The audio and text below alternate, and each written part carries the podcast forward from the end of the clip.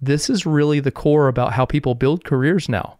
If you are thinking about how to get there, you have to build in constant lifelong learning into your process. And if you don't do that, you will fall behind. And as things are moving faster and faster forward, the ability to thrive in a digital world is really crucial to having it because anything you're learning right now in more of a formal context, if you're coming out of school, for instance, a lot of that, you know, will be obsolete the basic math will be there, but the algorithms are going to change. How you're achieving problem solutions will change. And so you really have to be able to do that. I think that is a, a fundamental for being a digitally literate person in the job world these days. Big thanks to our partners Linode, Fastly, and LaunchDarkly. We love Linode. They keep it fast and simple. Check them out at linode.com slash changelog. Our bandwidth is provided by Fastly. Learn more at fastly.com and get your feature flags powered by LaunchDarkly. Get a demo at launchdarkly.com.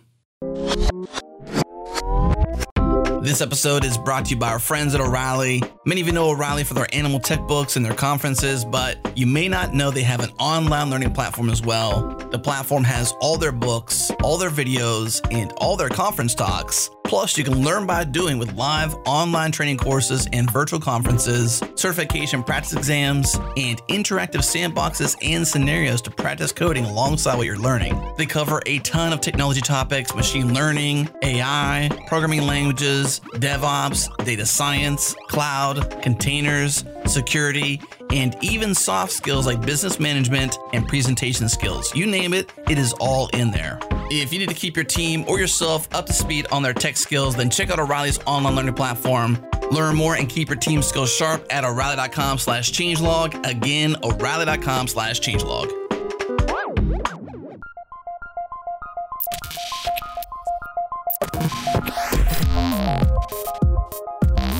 Welcome to Practical AI, a weekly podcast that makes artificial intelligence practical, productive, and accessible to everyone. This is where conversations around AI, machine learning, and data science happen. Join the community and Slack with us around various topics of the show at changelog.com slash community and follow us on Twitter. We're at Practical AIFM.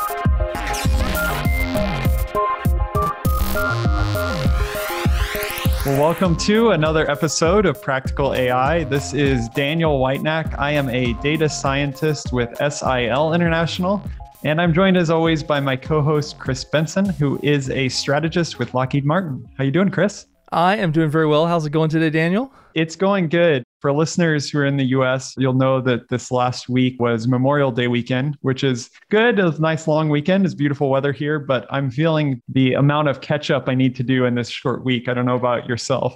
No, they give us a holiday, but then the amount of work for that week never changes. So you just have to cram it all in. It's always the same, right? Yeah. I'm feeling it this week, but you know, lots of good stuff to work on. But I'll sleep well over the weekend, I'm sure, and have a nice Saturday to sleep in, hopefully. So there you go. Recovery time this weekend.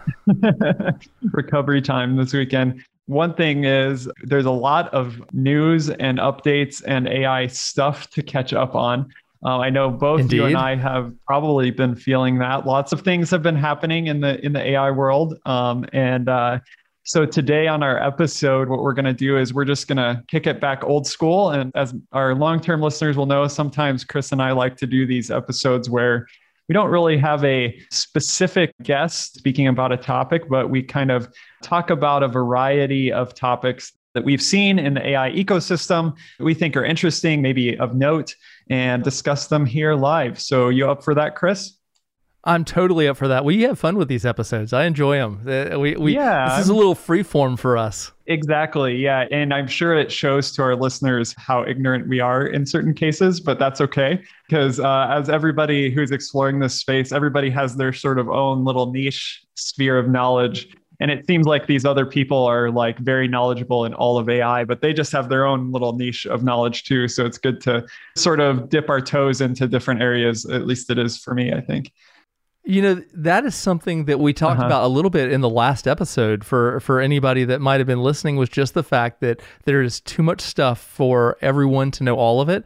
And so you kind of have to pick and choose where you're going to dive in.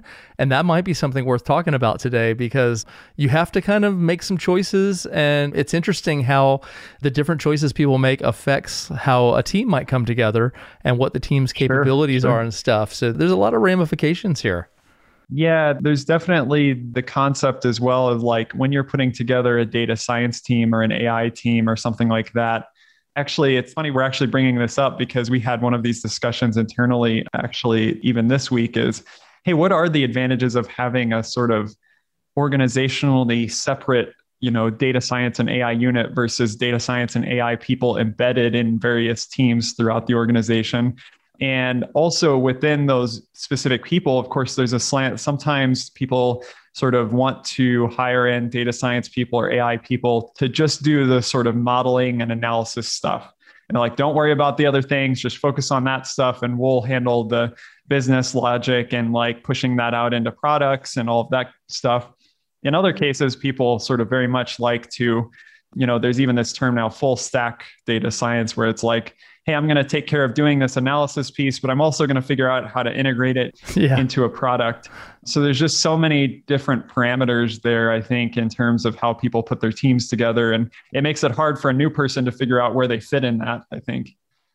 It sure does. I mean, not only that, but it doesn't stand by itself and that, you know, AI, if you're thinking of AI as deep learning, which we tend to in these last few years, and it has to be, you know, you have the algorithms, you have the the need to deploy it out to be useful to your your user community. It integrates in with other software, it integrates in with the microservices and the APIs, and so you have a huge area of target surface of things that have to get done and I have never seen two organizations do it the same way. And the organizations that I've worked with, it's like yeah, everyone yeah. has their own way of doing it, which means there's not a normalized or standardized way to achieve that. Yeah, yeah. And of course this is something because we have a podcast or we're, you know, interacting with a lot of different groups. Something that I'm asked a lot is, hey, where, you know, I'm wanting to get into this field, where do I need to focus? And oftentimes my response to that is, well, let me ask you a question. Like, are you more interested in this sort of, you know, more engineering slant, or are you just wanting to do sort of researchy type things and analysis and that sort of thing? And because those two could take a very different path. And probably if you're focusing on one, you're not going to be well prepared for the other one. It's very rare that there's someone that sort of operates in both of those spaces. Yeah. Totally. Yeah it's a super hard challenge to figure out for someone new into it because I always ask people what they're already passionate about or I ask them what kinds of things are they are they reading and watching videos on that has captured their imagination and then start building on that and you can ask five different people and get five very very different answers which isn't necessarily a bad thing you know yeah. if they're each gravitating toward different areas that have to be addressed then that's the makings for a team right there. Yeah. Maybe one thing I could suggest to promote my own, you know, biased opinion. I was thinking about this recently. I'm kind of involved to some respect over at Purdue University. Sometimes some of their students help my organization with some projects like practicum type projects, or I help their students in working on projects, or occasionally I teach some lectures. And I was putting together some material for a course this time around. My thought process was really like, for these students, if I was hiring them in, what would be the sort of set of things I would want them to go through or be able to go through that would really give me confidence in their abilities to perform, you know, on my data science or AI team. And so the thing, and you know, you could disagree with this, like you say, every team's different. But what I did was I said, okay, I proposed a certain problem. The problem was question answering. So, you know, a piece of text comes in, there's a question, you have a model that actually extracts the answer out of the text. And this is a well known problem, and there's models out there that do this. Because it's a short time that we have the students together, I was basically saying, hey, well, this model exists. So figure out how to use it for inference. And then I would like to see three different sort of manifestations of that model. One that I can have a REST API and you know send a request and get a response one where there's a user interface where I type in my question and I type in my passage and get the answer, and one where I can use it in a batch way. So if I want to answer, I have a data set of 20,000, you know, 50,000, 100,000 questions and passages and I want to answer them all at once, what's a way that I can, you know, do that in a batch sense? And I think thinking through those different sort of manifestations of how a model could operate was really, I think it was actually helpful for me in terms of thinking through, you know, how to structure the material. Yeah. But also it, you know, I thought it was a good way to think about things and maybe something I'd share on the podcast because as people are getting into things, they want to sort of show a project or something. And I would encourage people, you know, maybe it's worth you create a model but then you create these sort of different manifestations of the model in how it actually interacts with users or the end use case, something like that. Yeah. Yeah. So let me ask you a question about that. Was the model itself fundamentally designed differently, or was it more of a software input output thing? Yeah, so the model itself was basically the same in the three cases, although in the more batch sense. I had a feeling you were going there one thing, of course, you can do is operate on, you know, instead of pushing one input into the model and getting one output one and doing that over yeah. and over, of course, you can push multiple in. And then you can also parallelize across the data set and all those sorts of things. So there is a uh, maybe a different inference pattern. The model architecture itself wouldn't be fundamentally different. I think if there was more time, I would have loved to add a kind of upfront component, which would have been like fine tune the model, take a pre trained model, fine tune that model with just a little bit of data for a slightly different task or a slightly different domain, and then sort of make it available in these three different ways. I think, I mean, that's almost the sort of boot camp in and of itself. If you can sort of go through that process, I think you're really, uh, you're well, you're at least well set up to talk the language and understand how people go about their AI and yeah, absolutely. ML development. And you know, I'm sure there's people out there that disagree with me.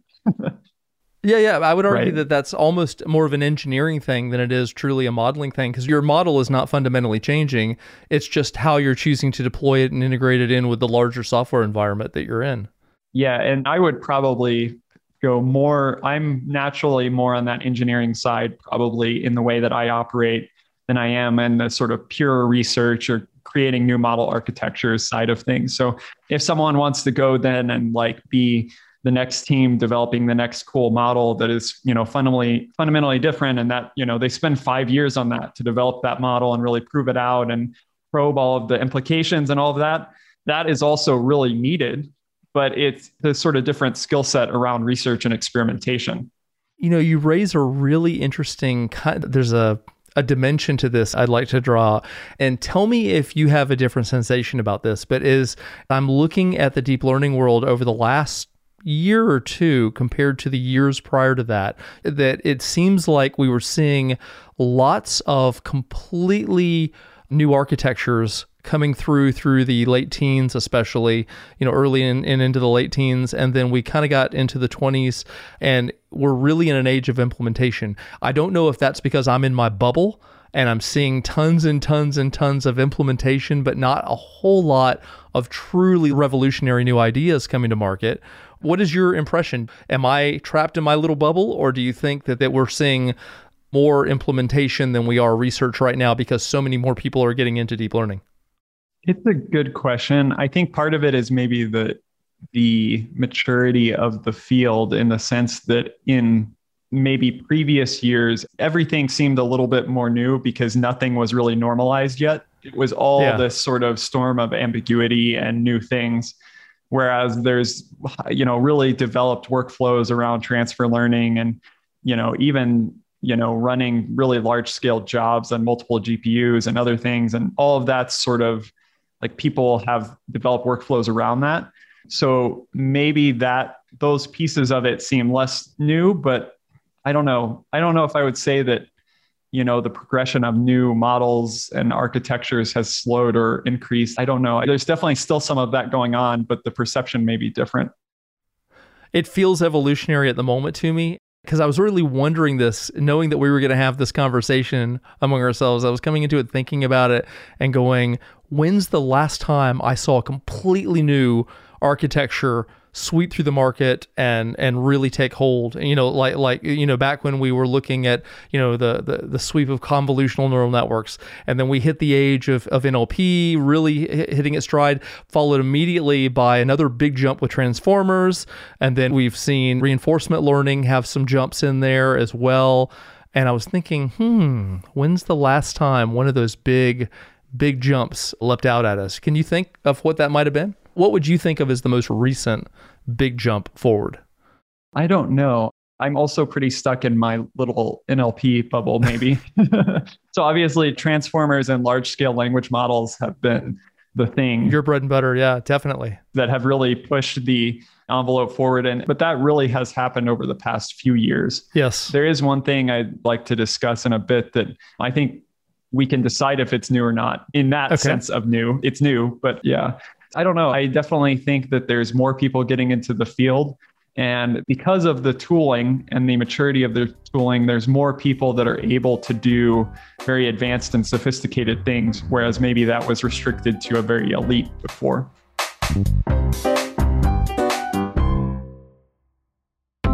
This episode is brought to you by Snowplow Analytics. Snowplow is the behavioral data management platform for data teams. Maximize the value of your behavioral data using Snowplow Insights, a managed data platform that's built on leading open source tech, leveraged by tens of thousands of users. Capture and process high quality behavioral data from all your platforms and your products, and deliver that data to your cloud destination of choice when marketing needs to make data informed decisions, when product needs next level understanding, and when analytics needs rich and accurate data, Snowplow is the solution for data teams who want to manage the collection, processing, and warehousing of data across all their platforms and products. Get started and experience Snowplow data for yourself at snowplowanalytics.com. Again, snowplowanalytics.com.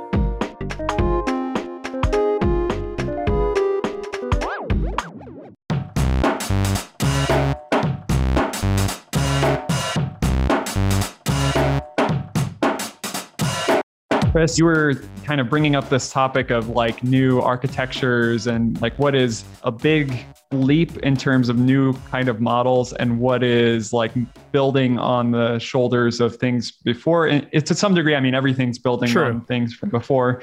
But one of the things that I've really enjoyed sort of watching and have seen kind of have a lot of discussion on Twitter and in the circles that I'm in is this new model from Facebook, wav2vec-U. I don't know if you've seen this. It's a pretty interesting model. It's a speech recognition model. And the interesting thing, well, I guess it sort of stands on the shoulders of wav2vec, which was a previous model, but it is very interesting in that it is unsupervised. That's what the U stands for. Okay. And I think what maybe shocked people or what got them really thinking is that this wav2vec-U essentially learns how to create transcriptions of audio or speech using purely unpaired data or untranscribed data. So just putting audio in, which is kind of a, a weird thing if you think about it. Have you seen this or has it crossed your path at all? I had seen the name, but I hadn't dug into it. And I've just I'm looking at it while we're talking about it, and it came out a couple of weeks ago. So it's still very new, if I'm reading this correctly it it's still fresh. You know, of course, speech recognition is very much a problem or often the problem with speech recognition is the fact that you don't have a lot of data. We've talked to people like Jeff Adams or others on this podcast who worked in speech technology for some long time. And a lot of times the problem there is, you know, you need a good amount of high quality transcribed audio. Like we're talking about thousands and thousands of hours of transcribed audio. And you need it sort of pretty high quality. You need a diversity, maybe, of speakers, you need a diversity of accents. And gathering and curating all that data is incredibly labor intensive. And so this model basically it operates in a slightly different way than previous models in that what it's trying to do is take in unlabeled speech audio, just audio, and generate the phonemes corresponding to that audio. So phonemes is a word that I, you know, I'm not a linguist. So I learned this after joining with SIL and they were talking, started talking about phones and I was confused about, you know, phones, uh, cell phones, what type of phones are we talking about? But uh, phonemes are phones. Here we're talking about actual sounds. So phone phones are the sounds corresponding to the audio. And what you can do is you can actually try to create a model that takes in speech and generates phones from that or, or phonemes. And then you could take those phonemes and then map them to text. And it's that sort of generating from the audio to the phones that they did in an unsupervised way. And the way that they did this was actually in a sort of generative adversarial way. So they had audio coming in in one stream to a generator model that generate tried to generate the phones corresponding to that unlabeled data. And then over here they had actually unlabeled yep. phonemized text. So they took text that was already, you know, it was good text. It was like, you know, text that they knew was in the language that they're working with. They converted that to phones. And then they tried to see if a discriminator could tell the difference between the sort of quote good phones that were actually from actual text versus the phones that were generated from the generator model. And so it, it's interesting that they're working in this in two ways. They're working in this phone space but then they're also using this idea of generative adversarial networks to allow them to solve this problem in an unsupervised way. So I don't know if this fits into, you know, after sort of talking through it, if this fits into fundamentally, you know, new, different, or just like incremental. I don't know. I would say I don't know that it's a whole new category, but it's certainly an interesting step forward in kind of that spans the natural language processing and generative adversarial network world together. I'm kind of curious, could you talk about like a use case where you could see this being applied just to give context for it? Yeah, good question. So, of course, this also stood out to me because I work with a lot of local languages. And oftentimes, you either have a very small amount of uh, sort of transcribed audio for a language in one of these lower resource language, or you may have none. But oftentimes in um, in like language survey and documentation and language preservation efforts, you do collect audio of the language, right? It's just not transcribed. And in some cases, maybe it's actually never been written down right? Like there's many languages out there, people might be surprised that are still just oral languages. They've never even been written down in any type of script. So I think that although this might not be applied like out of the box in that scenario, I think it works us much closer to where, you know, people working with these sort of endangered languages and very extremely low resource languages who are able to gather audio, you know, of the language speakers still, they may have an advantage in terms of being able to actually work right. towards transcribing that audio more quickly than they would have before. Fair enough. I'm really fascinated by the number of use cases. You know, we've just seen so many orders of magnitude exploding outward the last two or three years in terms of where, you know, when we started this podcast and we are closing in now on three years that we have been doing this. That's kind of crazy, right? The landscape it it is a little bit crazy. I agree. The landscape since we started has changed dramatically in terms of how widespread these technologies and specifically these models being deployed has been. It was still a little bit unusual to find use cases in the marketplace where you had deployed deep learning models that were actually in production. They were kind of here and there, whereas now it is everywhere. And really, it is going back to some conversations that we had some time back. We are seeing, you know, it very much just being part of software development. The idea of model based engineering is just what engineering has become. It's not a separate thing anymore. It's not a call out.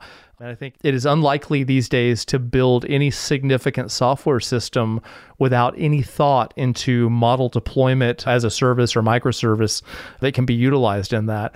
Which brings us back to all of those folks out there who may either be trying to create a career in AI or deep learning or however you want to call it, or even software and trying to figure out where exactly they fit in and how they should approach, as well as a lot of organizations. It's now that the cost has been driven down so substantially from the early days when you, you know, very early when the widespread large things were being done by the big name companies, but now it's available yeah. to just about anyone and all the major cloud providers have full tooling sets you know that cover not only the model creation and the model deployment but the entire software stack with it integrated so if you have somebody coming out of college right now And maybe they have a computer science degree, maybe they don't. Maybe they're in another area, but this has captured their imagination.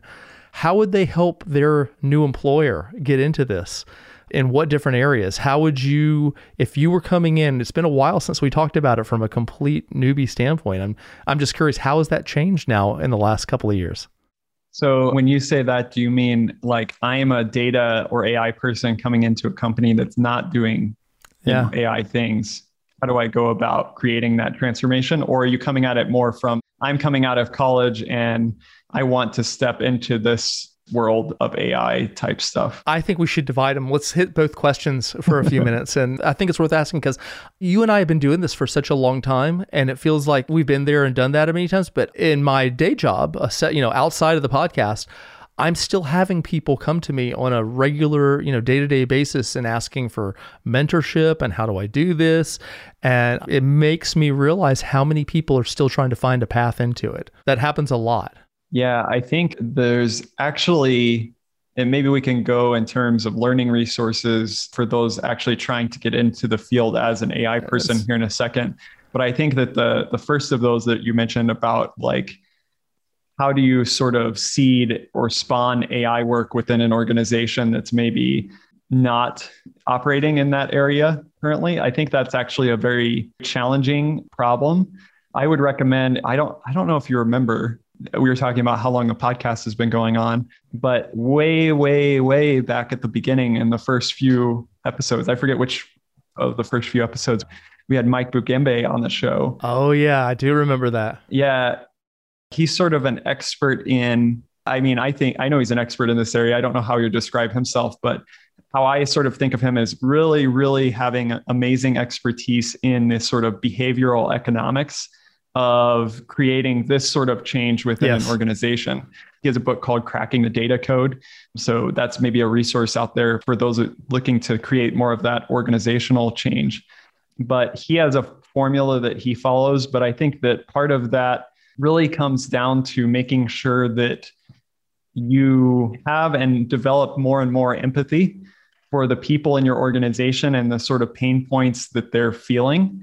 The more that I think they can feel truly listened to and that you understand their pain points and why they go about the way that they're solving those problems now and the challenges that they're having the better chance you have of sort of coming beside them and you know bringing them in very early yeah. into the process and helping them sort of shape what a solution looks like because once you kind of i think get through a first cycle of this and if it is successful other people will sort of start asking and you know momentum will build. But if you kind of get that wrong the first time and you develop a really bad taste in people's mouth for like ai predictive things then that's al- almost impossible to overcome i think. That's a really good point and that was a really good answer actually to how to address that. One of the things that i'm seeing also is organizations trying to figure out how to kind of what we talked about in the very beginning a little bit, but how to address AI. Do they do it as a separate organization or do they, you know, they integrate it in with their data science or their software teams? And that can vary based on the domain expertise they have, what their employees are, what kind of business they're in, and also what technologies they're focused on. I think early on, I saw a lot of AI being broken out more and more as its own thing. And I think the people that drove that were very savvy on kind of internal marketing and getting budget for that. And certainly, as we've seen it normalize over time a little bit, you're starting to see it roll back into more of the data science and DevOps you know side of things as well. Since it's you know it's just another model type why you know divide up your model types into some are the, you know some happen to use gpus and some don't. It seems a very artificial uh, an artificial thing. Yeah and there's always going to be i don't think there's any right you know perfect solution here because there's going to be challenges either way. If you try to centralize your data science and ai team within an organization the challenges you're going to face are those where you have to be very intentional about having those people you know reach out and make sure that they connect with the end user understand their pain points understand their challenges and that they really have the tentacles out in the organization. Whereas if you have everybody distributed everywhere you're probably going to deal with more like duplication type issue duplication of work Um, how are they going to share resources? Maybe it's more efficient to have centralized infrastructure, but now it's more complicated because people are in all of these different organizational units and all of that sort of stuff. So I don't think any one particular model is perfect.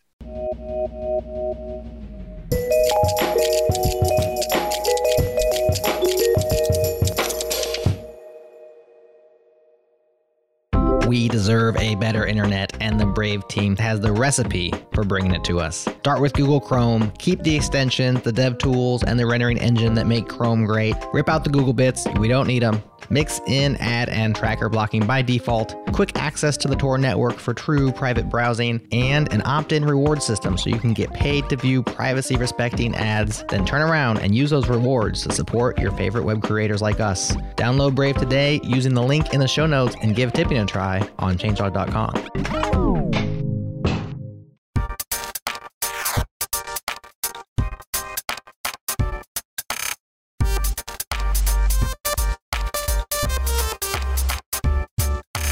Well, as always on these fully connected shows, I think that our conversation has led us exactly to where, you know, we often like to go in these types of episodes and that's to learning resources for people, maybe new ones that have come out or things that have been updated.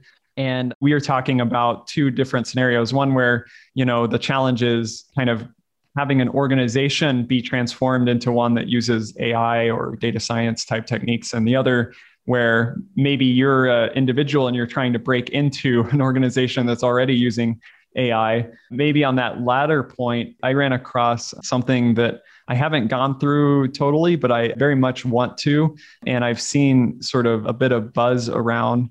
And this is this new book that is uh, called Meta Learning. Have you have you seen this? I haven't. No. Okay, so originally when I saw the book, I thought, "Oh, cool it's a meta learning book. And, you know, of course, that's a bit of a loaded term in the deep learning AI type world because meta learning, we even have, I think, an episode with, I'm not sure. Well, I know we talked to Cheryl Chen about AutoML. I, we think we talked to a couple of people about meta learning. Yep. Where this is really learning to learn, right? So you're you have some method that maybe learns an architecture or learns an optimization technique or something like that. You're sort of learning to learn in some way. Well, that's not the kind of metal well maybe that's part of the book i don't know. But this sort of learning to learn book is really about how to learn deep learning. So it is meta learning. It's how to learn deep learning. It's the human learning not the model learning in this case. The, yeah the Got human it. learning not a model learning how to do learning but a human learning how to do deep learning is a nice title yeah, how to learn deep learning and thrive in the digital world. And sorry if I get the name wrong, Radek Osmulski. And it looks like a really nice book. And I think that the focus here, he talks about I learned to program and do deep learning using online resources. Most of my income over the last two years has come from deep learning roles. How did that happen? If, you know, and he he basically lays it out. How did he go from, you know, learning deep learning using online resources and now he sort of makes his career from or his career is doing deep learning type things. So this you know and i think both of us sort of ended up in that same path. Most of our learning has come from self-learning. I mean certainly i'm grateful for the sort of math foundational things in my past and certain programming things experience with doing experiments and that sort of thing in science. But i mean physics isn't exactly deep learning and i didn't really think about machine learning until i was in industry so and maybe you can remind people about sort of your status prior to working in ai well, I was doing lots of software for years, but actually my even that would be the same thing in that I learned how to do software fairly early in my career and my degree is actually in finance. So it has nothing to do directly with any of these things that we have been talking about, whether it be software or deep learning or the things that come next. So I think the beauty of a book like this, as I'm looking through the webpage about it, is that this is really the core about how people build careers now if you are thinking about how to get there, you have to build in constant lifelong learning into your process. And if you don't do that, you will fall behind. And I meet people all the time that are doing both. I meet people that are constantly learning. I know you and I are definitely two examples of that. I have some other good friends, good colleagues that are constantly learning as things are moving forward and figuring out where and how they're going to dig into those ideas incrementally as they go. And then you see people that don't do that and they do fall behind. And as things are moving faster and faster forward, the ability to thrive in a digital world, going back to the book subtitle, is really crucial to having it because anything you're learning right now in more of a formal context, if you're coming out of school, for instance, a lot of that, you know, will be obsolete. The basic math will be there, but the algorithms are going to change. How you're achieving problem solutions will change. And so you really have to be able to do that. I think that is a, a fundamental for being a digitally literate person in the job world these days. Yeah. And there's also a lot of what I've seen as maybe difficulty in parsing through it's kind of a good thing and a bad thing. There's so much available online that you can use for your learning, but there's also so much available online for free or very inexpensively. Yeah. So like how how do you figure out what to focus on when there's so much you could focus on and in what order, right? That's often the missing piece. I feel like a something like this and again, I'm expecting that the content of this book at least goes into a little bit of this, although I haven't explored it in detail. But it sounds like from the purpose of this that part of it is, you know, kind of putting some framing around the resources that are online and helping people understand the different things that they might need to explore if they want to have this sort of role or or be part of this kind of world and that sort of framing can be almost the missing piece right because someone publishes a course over here on this topic and someone publishes a course on this topic and then there's you know a thousand courses. And there's a route through those courses that makes sense. But if you don't know anything about the topic in the first place it's hard to determine what that route is. And then you sort of get all confused and maybe discouraged yeah, I think a really good tactic, which actually comes straight out of the software world, is the concept of scratching your own itch. Mm-hmm. Is that if you want to get into deep learning and into AI over time as it continues to evolve, having a personally significant use case, something that you want to get done, and it doesn't have to be a day job thing. It can be something you're doing on your own. It could be doing something around the house. It, there's an infinite number of possibilities, and we've talked about these uh, off and on over the the three years of the show so far at various times in terms of things that we wanted to do. And having a use case and figuring out a path through that. And there can be an infinite number of paths through that. If your fascination is how do I create the models, then you spend your time and learning resources on what are the possibilities. Somebody else may be a lot more interested in the engineering side of it, and they're really just keen on taking advantage of transfer learning and finding a model that's already doing very similar to what you want, if not exactly what you want, and basically getting that into your context and deploying it out there. And those are very, very different paths that you might take to achieve essentially the same thing. But doing that also helps you find your own personal golden path on how you're going to come in to this AI world and be able to be productive and passionate about what you're doing. So, really scratching your own itch is finding the things you want to do. If it seems a little intimidating, just try to dig in a little bit and try to figure out what those parts would be before you go, oh, this is too much and break it down and then continue to break each piece down and put them in the right order and get there. I find that I have a habit of the things that I've gravitated toward have usually been because of that, because there was a personal fire I had going on that particular thing. Yeah. The other interesting element of this sort of finding your path, and I don't know that this is explicitly detailed anywhere. Maybe this would be a good resource that could be out there, but depending on where you want to end up in your career and who you're wanting to work with, the sort of stack that you're working with, and it can be very different as we've talked about. And certain of these courses online sort of assume just like a single lane because it's it's all from one perspective in terms of the tech stack and the tooling as well. I'm thinking of so I was looking up for some ML ops mm-hmm. resources recently and just by the way, for people who aren't familiar with that, MLOps is kind of the machine learning version of DevOps, you know, development operations, getting your stuff out there so people can use it in a reproducible and, and standardized way. Keep going. I just wanted to throw that out for those who aren't used to it. Yep, very good. Yeah, so I was looking for, you know, some resources on this at different courses out there that teach ML ops. And all of them uh, actually that I was looking at seem really good. But for example, I was looking at the deeplearning.ai new ML ops course.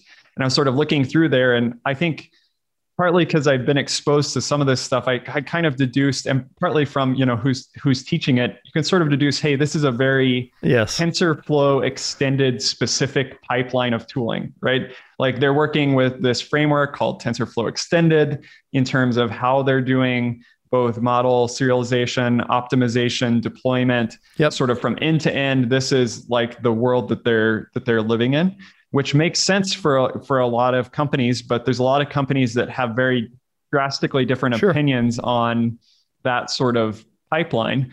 And another one I was looking at was um, from Elvis Saravia. He publishes a lot of great content, and he has a site called Machine Learning Ops, a collection of resources on how to facilitate machine learning ops with GitHub. Mm-hmm. And so this is like a very different, this is all about like, okay, I have code that does machine learning stuff. How can I automate the deployment and manage testing and all of those things with things like GitHub Actions, which is GitHub's sort of CI CD framework, continuous integration, continuous deployment, and how to like version things properly and all that stuff. And so, yeah. But then there's another sort of world where like ML ops, like if you're in a certain organization, they've bought into like a platform like you know, Domino Data Lab, DataRobot, these sort of things that handle a lot of those things as well, but at an enterprise level. So yeah, there's just these different, I don't know how to help people navigate through things like that. Because if they if they choose any one of those courses, it it's that that's good content, right? That they're going to learn a lot. But then if they walk into a company that's doing the other thing, you know, it's not that it's not relevant, but it's sort of a lot of it's not going to be the same. Yeah, there's that dichotomy that you are almost going to be required to buy in or invest in some sort of particular flow, uh, an environment, if you will, an ecosystem.